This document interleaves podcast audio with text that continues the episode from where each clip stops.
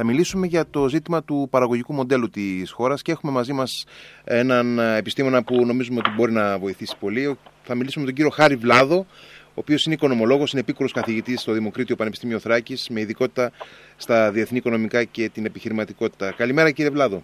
Καλημέρα σας, αγαπητέ κύριε Χαραλαμπίδη. Ε, χαίρομαι που σας ακούω και χαίρομαι που έρχομαι σε επαφή και με την αγαπημένη Κρήτη. Ε, Εμείς ευχαριστούμε που είστε μαζί μας. Τώρα, προσπαθώντας να ξεκινήσουμε από τα βασικά, ε, θα, τι είναι αυτό που ονομάζουμε παραγωγικό μοντέλο για μια χώρα, σε τι συνίσταται; Ναι, στην ουσία αυτό που είναι το παραγωγικό μοντέλο μιας χώρας συνδυάζει κατά μυστήριο τρόπο, όσο σας είπε στην αρχή της εκπομπής σας η κυρία Διβάνη, και όσα κατά κάποιο τρόπο συμπλήρωσε ο κ. Χαροκόπος. Το παραγωγικό μοντέλο είναι... Ενδιαφέρον, ενδιαφέρον πολύ αυτό. Έτσι, μπράβο.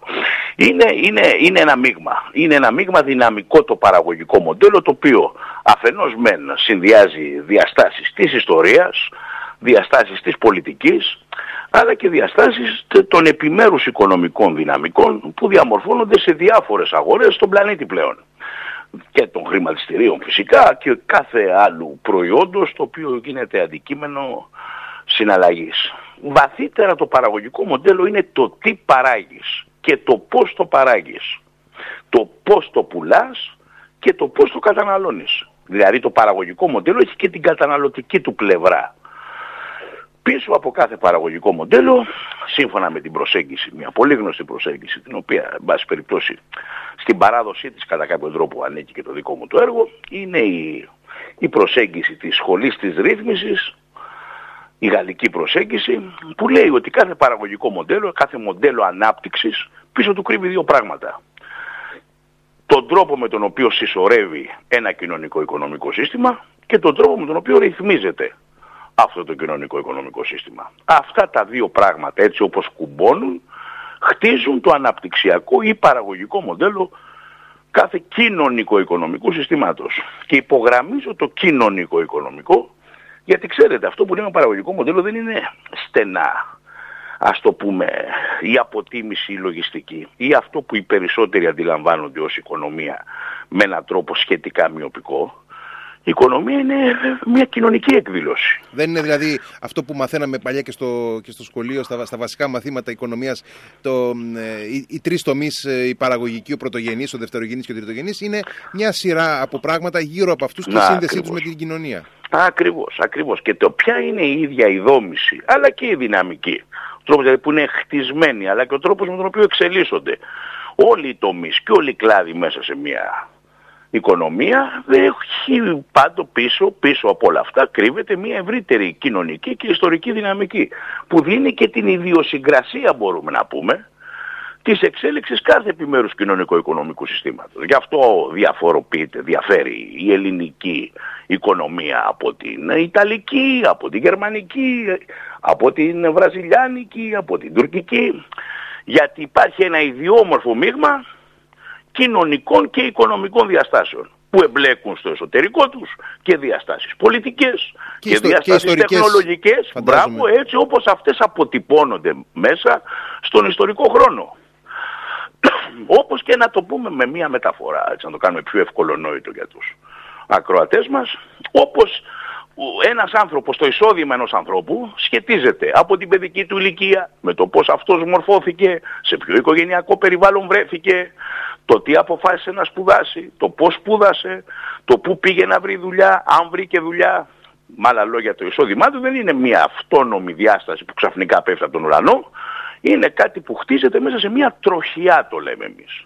Ε, μέσα από μια τέτοια τροχιά χτίζεται και το παραγωγικό και αναπτυξιακό μοντέλο κάθε χώρας. Και όχι μόνο κάθε χώρας, αλλά και κάθε περιφέρειας μέσα σε αυτή τη χώρα αλλά και κάθε τόπου, κάθε πόλης μέσα στην περιφέρεια που βρίσκεται στην τάδε χώρα.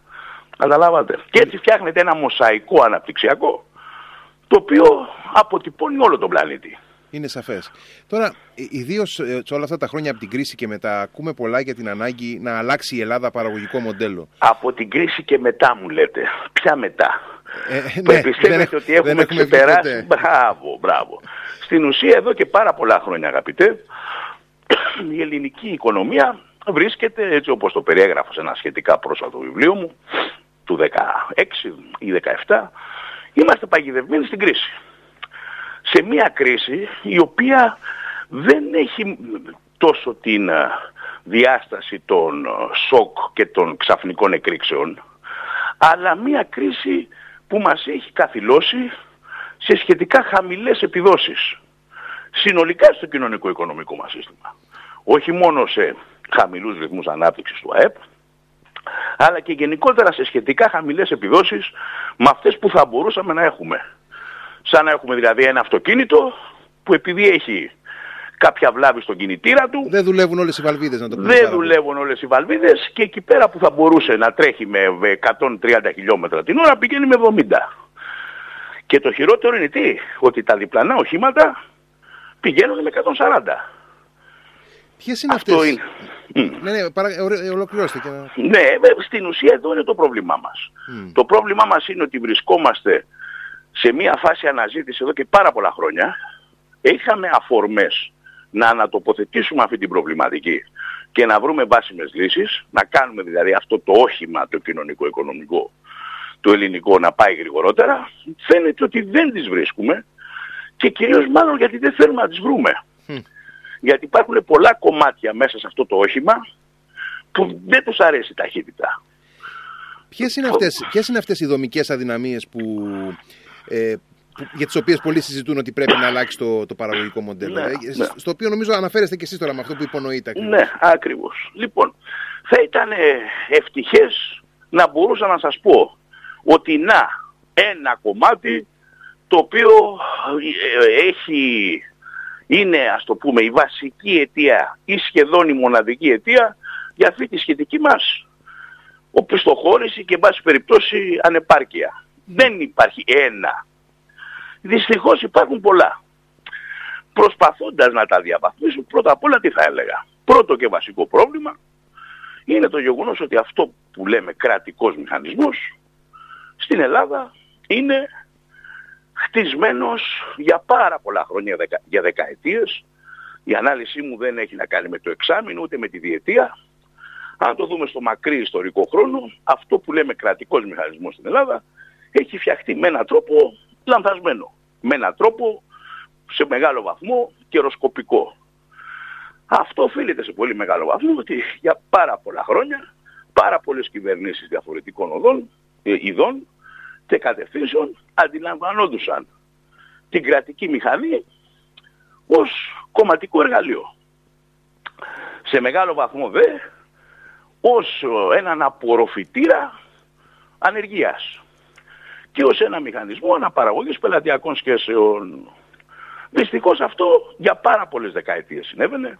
Βέβαια όχι σε όλες τις περιόδους διακυβέρνησης με τους ίδιους ρυθμούς, αλλά δεν μπορώ να διακρίνω μια ιστορική περίοδο στην Ελλάδα στον 20ο αιώνα που αυτό το πρόβλημα να είχε αντιμετωπιστεί ολοκληρωμένα. Καμία.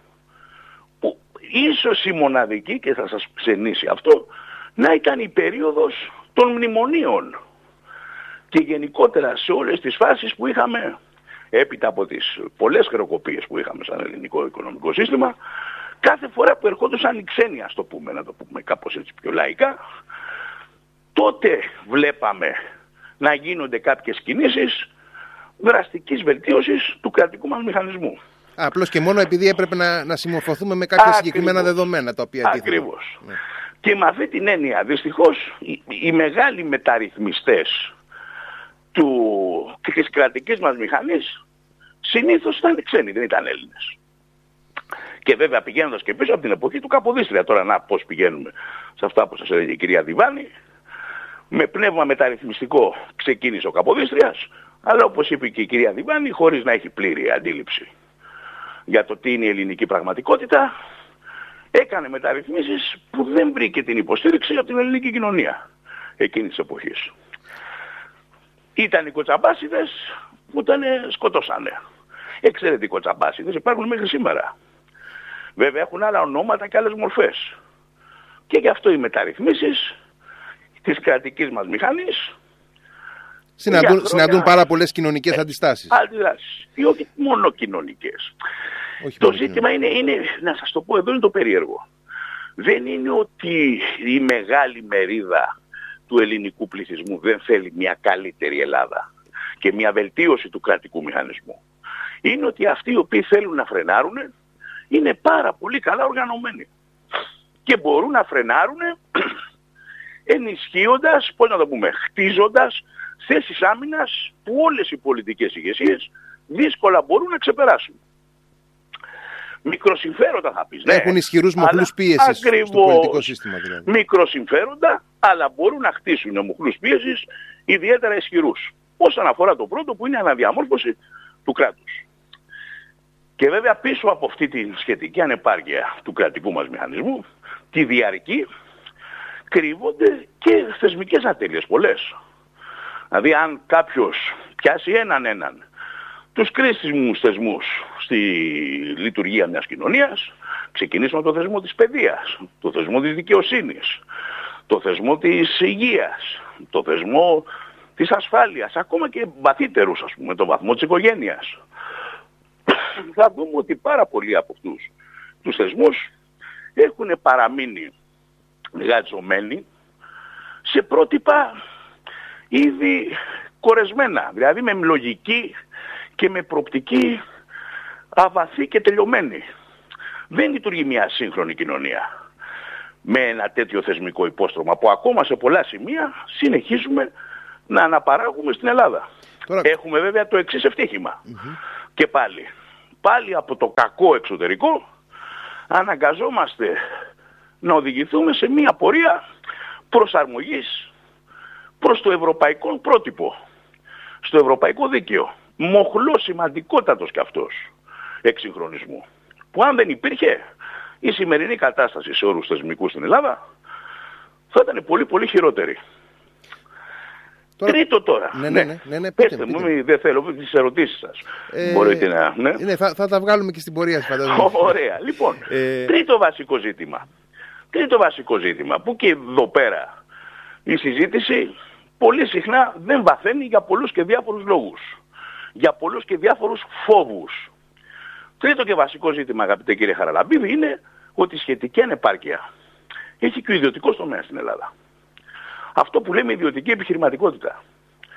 Δεν είναι μόνο ότι έχουμε ένα σχετικά αναχρονιστικό κρατικό μηχανισμό και ένα σαφέστατο θεσμικό έλλειμμα σε πάρα πολλά επίπεδα, και ο ίδιος ο ιδιωτικός παραγωγικός τομέας, η τυπική ελληνική ιδιωτική επιχείρηση, συνήθως πολύ μικρού μεγέθους και, πώς να το πούμε, ενός ειδικού χαρακτήρα, ενός επιφανειακού κατά κάποιο τρόπο, τρόπου λειτουργίας του καπιταλισμού, δεν φαίνεται ικανή να ανταπεξέλθει σε όλο και πιο αυξημένες απαιτήσεις που θέτει πλέον ο ανταγωνισμός μέσα στην παγκοσμιοποίηση.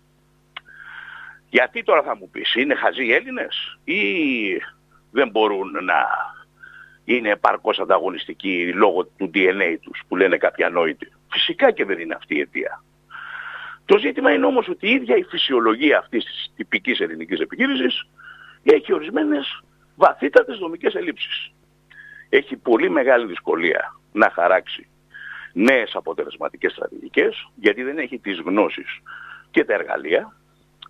Έχει μεγάλη δυσκολία να αφομοιώσει προωθημένη τεχνολογία και να στραφεί σε κλάδους που έχουν γρήγορη πορεία ανάπτυξης, να αφομοιώσει σύγχρονα τεχνολογικά δεδομένα και να τα εφαρμόσει στην πράξη και σε όρους management, διαχείρισης, δυστυχώς ακολουθεί σε πολύ μεγάλο βαθμό την πεπατημένη προηγουμένων δεκαετιών. Δεν μπορείς όμως σήμερα να έχεις επιχείρηση ανταγωνιστική και το management σου είναι της δεκαετίας του 80. Αυτό λοιπόν το τρίπτυχο που εγώ το λέω στρατέκμαν, δηλαδή στρατηγική τεχνολογία και management μαζί, αυτό το τρίπτυχο των αδυναμιών κρατάει πίσω ένα πολύ μεγάλο κομμάτι των επιχειρήσεων, των τυπικών ελληνικών επιχειρήσεων, διακλαδικά σε όλους τους κλάδους στην Ελλάδα. Και αν αυτό το πράγμα δεν προωθηθεί, αν αυτό το πράγμα δεν εξυγχρονιστεί, δεν αναδομηθεί, δεν θα μπορέσουμε να αξιοποιήσουμε και τις ευκαιρίες που ανοίγει το μέλλον. Βάζω ένα κόμμα εδώ, μια άνω τελεία και περιμένω το ερώτημά σας. Ε, βλέποντας λοιπόν αυτούς τους τρεις πυλώνες ε, που έχετε προδιαγράψει, τη, την καχεξία του, του κρατικού μηχανή, του, του κρατικού... Δεν θα το έλεγα τόσο καχεξία, πώς να σας το δώσω με καλύτερη εικόνα. Ενώ σε ορισμένα του σημεία ο κρατικός μηχανισμός μετά από μεγάλο αγώνα φαίνεται να πλησιάζει τα πρότυπα τα ευρωπαϊκά, δηλαδή αυτή τη στιγμή, όσο και να σας φανεί μυστήριο, το τυπικό ελληνικό πανεπιστήμιο δεν είναι χειρότερο από το πορτογαλικό ή το ισπανικο Το τυπικό. Όπως και το ελληνικό νοσοκομείο δεν είναι πολύ χειρότερο με όλα τα οργανωτικά του και προβλήματα από το ιταλικό. Πλησιάζουμε. Αλλά υπάρχουν ακόμα πολύ μεγάλα κομμάτια, όχι μικρές νησίδες, πολύ μεγάλα κομμάτια του κρατικού μηχανισμού που ζουν σε προηγούμενες δεκαετίες. Με άλλη λογική. Ένα λοιπόν είναι αυτό. Ναι. Το δεύτερο είναι η θεσμική ανεπάρκεια σε μια σειρά από τομείς. Και, και, το τρίτο, και το τρίτο είναι οι οργανικές αδυναμίες που έχει η ελληνική επιχειρηματικότητα. αυτοί, οι τρεις, αυτοί οι τρεις λοιπόν ε, βασικοί τομείς ε, ενδιαφέροντος μας, μας, δείχνουν, μας δείχνουν και τους τομείς στους οποίους πρέπει να υπάρξει ε, συντονισμένη δράση προκειμένου να αλλάξει ριζικά το παραγωγικό μοντέλο της χώρας. Δεν είναι; Πολύ σωστά. Τώρα, Πολύ σωστά. Ε, αφενός έχουμε μια προσπάθεια που ξεκίνησε το 2019 με την ε, Επιτροπή Πισαρίδη ε, προκειμένου να, να, να κατατεθεί ένα εθνικό σχέδιο δράσης για την ε, εθνική ανάπτυξη. Ε, είναι, είναι, επαρκέ, είναι επαρκές αυτό το πλαίσιο ως βάση συζήτησης; Ναι. Καταρχήν η έκθεση Πισαρίδη είναι κάτι πάρα πολύ χρήσιμο. Ε, κατά κάποιο τρόπο όλα όσα προηγουμένως σας είπα θα μπορούσαν να λειτουργήσουν ε, ως επικεφαλίδες στη δόμηση αυτού του συνολικού σχεδίου. Γιατί στην πράξη αυτό το πράγμα κάνει και η έκθεση Πισαρίδη. Αυτά τα τρία πράγματα νομίζω ότι κυρίως ναι. υπογραμμίζει. Μπράβο. Το ζήτημα είναι πιο αυτά που γράφει η έκθεση Πισαρίδη. Καινούρια δεν είναι, αγαπητέ κύριε Χαραλαμπίδη. Δεν είναι καινούρια στην κοινότητα των σοβαρών οικονομολόγων στην Ελλάδα, αλλά και διεθνώς. Τα ξέρουμε δηλαδή.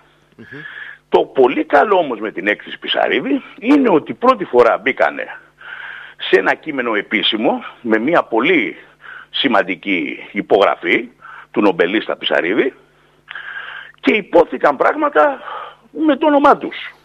Δηλαδή ήταν ίσως το πρώτο επίσημο κείμενο που διάβασα εγώ που αφορά την ελληνική οικονομία στο οποίο υπογραμμίστηκε το πολύ μεγάλο πρόβλημα της χαμηλής παραγωγικότητας της τυπικής ελληνικής επιχείρησης. Εξαιτίας του μικρού μεγέθους τους, εξαιτίας της έλλειψης τεχνογνωσίας, εξαιτίας δομικών άλλων ανεπαρκειών και νοοτροπίας. Και θεωρώ θετικό ότι αυτή είναι, αυτή είναι μια έκθεση την οποία εντός εισαγωγικών παρήγγειλε μια ελληνική κυβέρνηση. Εν ναι, φυσικά. Το, θέμα είναι, το θέμα είναι κατά πόσο αυτά θα, θα υλοποιηθούν ή θα, θα μπουν σε μια τροχιά... Λοιπόν, Πρακτικής. Μα, μα το ζήτημα ακριβώς αυτό είναι. Το ζήτημα ακριβώς δεν είναι τόσο η διάγνωση που έχει βέβαια τη σημασία της και μάλιστα η δημοσίευση μιας διάγνωσης με έναν τρόπο εμφατικό και πλήρη, πράγμα που το κάνει η έκθεση Πισαρίδη, το ζήτημα είναι αυτό το πράγμα να μπει σε μια λογική μετά τη διάγνωση, σε μια λογική εγχειρήσεων. Ή σε μια λογική μεταρρυθμίσεων. Και κοιτάξτε τώρα εδώ να δείτε. Η συγκεκριμένη κυβέρνηση που έχουμε, στα δικά μου τουλάχιστον τα μάτια και βάσει τη δικιά μου αξιολόγηση, είναι μια κυβέρνηση η οποία σίγουρα πηγαίνει προς τη σωστή κατεύθυνση. Και παρότι μπροστά της βρήκε αυτή την τεράστια κρίση της παγκόσμιας πανδημίας, που ανέτρεψε σε πολύ μεγάλο βαθμό και το σχεδιασμό που είχε για το πώς θα αναδιατάξει το οικονομικό μας σύστημα, παρόλα αυτά πηγαίνει σε όλους τους τομείς προς τη σωστή κατεύθυνση. Αλλά δεν βλέπω άλματα. Δεν βλέπω δηλαδή, πώς να σας το πω, ας το πω έτσι πολύ γλαφυρά για να με καταλάβετε. Είναι σαν να παίζεις έναν αγώνα Champions League με μια πολύ δύσκολη ομάδα αντίπαλο, εκτός έδρας, να κρατάς ένα πολύ καλό σκορ, αλλά να μην κάνεις ευκαιρίες πολλές στο να σκοράρεις εκτός έδρας. Δεν χάνει δηλαδή. Είναι παρα... οικονομ... παραδοσιακός τρόπος αυτός ε, για τις ελληνικές ναι, ομάδες στο Champions League. Ναι, όχι, κοιτάξτε, έχουν περάσει και προπολιτέ από ας το πούμε την ελληνική ομάδα που ακριβώς επειδή δεν ήξεραν καθόλου να στήσουν ε, τους παίκτες μες στο γήπεδο, τρώγαμε και 5-0. Ναι, ισχύει αυτό. Έτσι, λοιπόν, εδώ πέρα μιλάμε για μια κυβέρνηση η οποία δεν χάνει. Κρατάει δηλαδή την ισοπαλία. Με ένα τύπο ε, παιχνιδιού σε πολύ μεγάλο βαθμό όμως αμυντικογενή. δεν θα το έλεγα ακριβώς κατενάτσιο για όσους ξέρουν το ποδοσφαιρικό Ναι, ναι, ναι. όρο, αλλά δεν βλέπω πέραν λίγων εξαιρέσεων, όπως για παράδειγμα η εξαίρεση του κυρίου Πιερακάκη, όπως σε ορισμένα σημεία η εξαίρεση του κυρίου Τσιάρας του Υπουργείου Δικαιοσύνης και σε μερικά άλλα υπουργεία δεν βλέπω τη δημιουργία ε, δραστικών κινήσεων που θα βγάλουν γρήγορα γκολ. Που τα έχουμε απόλυτα ανάγκη. Εδώ Μπορεί είναι το η- ζήτημα. Η, η διαδικασία αυτή της πανδημίας τώρα που περνάμε, ε, ε, ε, λένε κάποιοι ότι μπορεί να είναι μια, μια βάση ας πούμε, που θα, Αυτό λέω. θα επιταχύνει τις εξελίξεις. Μπορεί Έτσι, να, μπορεί να ακριβώς ισχύσει αυτό. Γιατί Ναι. υ- υ- υπάρχει και μια οικονομική καταστροφή αυτή τη στιγμή. Τη βιώνουμε, Όχι δηλαδή. μόνο μία, ήδη από το Μάρτιο, αγαπητέ κύριε Χαραλαμπίδη, εγώ που δεν, συνηθι- δεν συνηθίζω έτσι να, πώς να το πω, να μαλακώνω τις εκφράσεις μου, θέλω να λέω αυτό που βλέπω σαν επιστήμονας, ήδη από τον Απρίλιο που μας πέρασε, για μένα στα μάτια μου ήταν σαφές ότι αυτό το οποίο για όλη την παγκόσμια οικονομία αλλά και για την ελληνική οικονομία, αυτό που έρχεται σε οικονομικούς όρους, θα είναι πάρα πολύ οδυνηρό. Και δυστυχώς φαίνεται να επιβεβαιώνομαι. Όταν έλεγα τον Απρίλιο ότι προβλέπω μία μείωση του ελληνικού ΑΕΠ της τάξης του 10%, πάρα πολλοί αναλυτές και δημοσιογράφοι που μου έκαναν την ερώτηση με κοίταζαν παραξενεμένα, νομίζοντας ότι υπερβάλλω. Δεν υπερέβαλα. Και πιστεύω ότι το πράγμα ακόμα δεν έχει κλείσει με την έννοια δηλαδή ότι η ζώνη του μείον 10% μπορεί να είναι και ένα μείον 12%. Η μείον 13 ομιγέννητο. Και ποιο είναι, δεν είναι ζήτημα απλά και μόνο αριθμών. Αλλά πίσω από τέτοια μείωση του ΑΕΠ, κύριε Χαραλαμπίδη, βρίσκεται συγχρόνως στην Ελλάδα και το μεγάλο πρόβλημα της ε, διεύρυνσης της, ε, του- του ελλημα- των ελλημάτων των δημοσιονομικών. Δηλαδή αυτή τη στιγμή τα ελλείμματα τρέχουν με πάρα πολύ μεγάλο βαθμό. Από εκεί πέρα δηλαδή που είχε προβλεφθεί προ-πανδημίας η, η ελληνική οικονομία σε όρους δημοσιονομικούς να είναι πλεονασματική, σήμερα είναι βαθύτατα ελληματική. Μπορούμε να ελπίζουμε σε ένα, σε ένα μεγάλο rebound. Πραγμα- δηλαδή ρεαλιστικά τελείως. Μπράβο. Λοιπόν, αυτή τη στιγμή για να επιστρέψω στη μεταφορά είναι ενώ ο αγώνας εξελίσσεται, πιάνει καταιγίδα. Μετά από μια καταιγίδα είναι ευκολότερο για μια ομάδα να σκοράρει ή όχι. Σε ένα πιο βαρύ γήπεδο. Εδώ το ερώτημα έχει δύο κατευθύνσεις. Το γήπεδο που θα αφήσει η πανδημία μετά το 22-23 για την ελληνική οικονομία θα είναι όντως πολύ λασπωμένο αγαπητέ φίλε. Δηλαδή όποιος νομίζει για εύκολα rebound και όποιος μιλάει για επανακάμψεις τύπου V, αν το έχεις ακούσει που το λένε Ε, ορισμένοι, βέβαια, βέβαια, βέβαια. ε, δεν θα συμβεί κάτι τέτοιο. Μμ. Δεν πρόκειται να συμβεί κάτι τέτοιο και να σου πω κάτι, αν αυτό το οποίο μπορούμε να προσδοκούμε σαν ελληνική οικονομία είναι μια ανάκαμψη τύπου Nike. Με πιάνεις τι θέλω να πω με το Nike. Ναι, ναι, Φαντάσου ναι, το καταλαβαίνω, σχήμα, το σχήμα, ναι. μεγάλη πτώση και σ- μια μετρίου ρυθμού επανάκαμψη. Πρόσεχε όμως τώρα. Σε αυτού του μετρίου ρυθμού επανάκαμψη μεγαλύτερη σημασία έχει τι θα βρίσκεται πίσω από αυτή την επανάκαμψη θα βρεθούν οι ευκαιρίες για να αναπτυχθούν οι κλάδοι.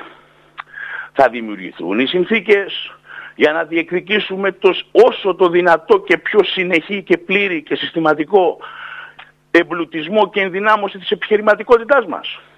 Της υγιούς επιχειρηματικότητας, της εξωστρεφούς επιχειρηματικότητας, της ανταγωνιστικής επιχειρηματικότητας. Θα δοθούν οι ευκαιρίες έτσι ώστε οι θεσμοί μας να αποκτήσουν επιτέλους την πληρότητα και την απλότητα και τη σταθερότητα που πρέπει να διέπει ένα νομικό πλαίσιο, ένα θεσμικό πλαίσιο σε μια σύγχρονη χώρα. Θα γλιτώσουμε δηλαδή από τους λαβυρίνθους όλων των ειδών, σε όλα τα επίπεδα, στην παιδεία, στην υγεία, στη δικαιοσύνη, στην πολεοδομία, παντού. Ε, Σύμφωνα με όσα έχουμε πει ήδη, η μόνη ελπίδα είναι να παίξουμε full επίθεση Α, μπράβο, και είπες να πάμε, αυτό. να πάμε με πάρα πολύ γρήγορα Είναι. βήματα. Έτσι. Είναι αυτό ακριβώς. Χαίρομαι που με καταλαβαίνετε γιατί αυτό είναι το μήνυμά μου. Και το τρίτο βέβαια. Είμαστε διατεθειμένοι ορισμένα αυτονόητα πράγματα που πρέπει να γίνουν για να βελτιωθεί και ο κρατικός μας μηχανισμός να μπουν μπροστά γρήγορα. Ένα από αυτά για μένα είναι οι διαδικασίες ολοκληρωμένης, όχι κομματικοκρατικής, αξιολόγησης πολλών κομματιών του δημόσιου τομέα. και ενίσχυσής τους. Πώς, μέσω της συνεχούς εκπαίδευσης. Ξέρετε στην Ελλάδα την έννοια της αξιολόγησης την αντιλαμβανόμαστε δυστυχώς ως κάτι το τιμωρητικό. Γιατί δεν έχει βγει κανένας να πει ότι παιδιά ακούστε να δείτε. Όταν γίνουμε, κάνουμε μια αξιολόγηση και δούμε ότι κάποιοι παίκτες μες στην ομάδα δεν είναι αρκετά γρήγοροι όσο θα έπρεπε ας πούμε, αυτό δεν σημαίνει ότι τους δίνουμε μεταγραφή ή τους αφήνουμε στον πάγκο. Απλά και μόνο τους βοηθάμε να αποκτήσουν καλύτερη φυσική κατάσταση και να αξιοποιήσουν καλύτερα τα ταλέντα τους. Με μια τέτοια λογική αξιολόγησης και ενδυνάμωσης και αναδιάρθρωσης μπορεί να κινηθούμε μακάρι γρήγορα και προς μια ανατοποθέτηση αυτό που λέμε κρατικός μηχανισμός στην Ελλάδα. Που κοιτάξτε τώρα το περίεργο. Μέσα στην πανδημία, και αυτή είναι ένδειξη της αισιοδοξία σίγουρα. Μέσα στην πανδημία φάνηκε αρκετά, στο πούμε, ευχάριστα ως έκπληξη στα μάτια μου ότι πολλά κομμάτια του δημόσιου τομέα στην Ελλάδα μπορούν όντως να κάνουν το άλμα. Όχι εύκολα, όχι ανώδυμα, αλλά μπορούν. Παράδειγμα, το ελληνικό πανεπιστήμιο, το δημόσιο. Είδατε ότι λειτουργεί τόσους μήνες, κλειστό. Κατάφερε όμως να, να διατηρήσει τα μαθήματά του, την πληρότητά του, τις εξεταστικές του, σε, με εξαποστάσεως εκπαίδευση. Συζητώντας με συναδέλφους στο εξωτερικό, μου λέγαν απορούμε πώς τα καταφέρατε. Εμείς έχουμε χτίσει προγράμματα στα δικά μας πανεπιστήμια που μας βοηθούσαν και μας καθοδηγούσαν στο πώς θα μετασχηματίσουμε κάποια κομμάτια της εκπαίδευσής μας σε εξαποστάσεως εκπαίδευση και εσείς χωρίς κανένα, καμία προετοιμασία, χωρίς πόρους, καταφέρατε και καλύψατε την απέτηση που εμείς με νύχια και με δόντια σήμερα προσπαθούμε να την καλύψουμε. Με αυτό το αισιόδοξο θα, θα ολοκληρώσουμε σε αυτό το σημείο. Ε, ελπίζω να, να ανανεώσουμε το ραντεβού για μια άλλη φορά να μιλήσουμε για τη βιομηχανική πολιτική που είναι το φόρτε σας. Πάρα πολύ ωραία. Πολύ ωραία ε... κύριε Χαραλαμπίδη, με μεγάλη χαρά. Να ξέρετε ότι εγώ αγαπάω πολύ και την Κρήτη και τους κριτικούς και μόνο και μόνο που βλέπετε στο Sky Κρήτης μου ανοίγει η όρεξη. Έτσι. Φίλες και φίλοι, ήταν ο καθηγητής Χάρης Βλάδος. Ευχαριστούμε κύριε Βλάδο. Καλή Κυριακή. Να είστε καλά. Αντίο, αγαπητέ μου. Αντίο.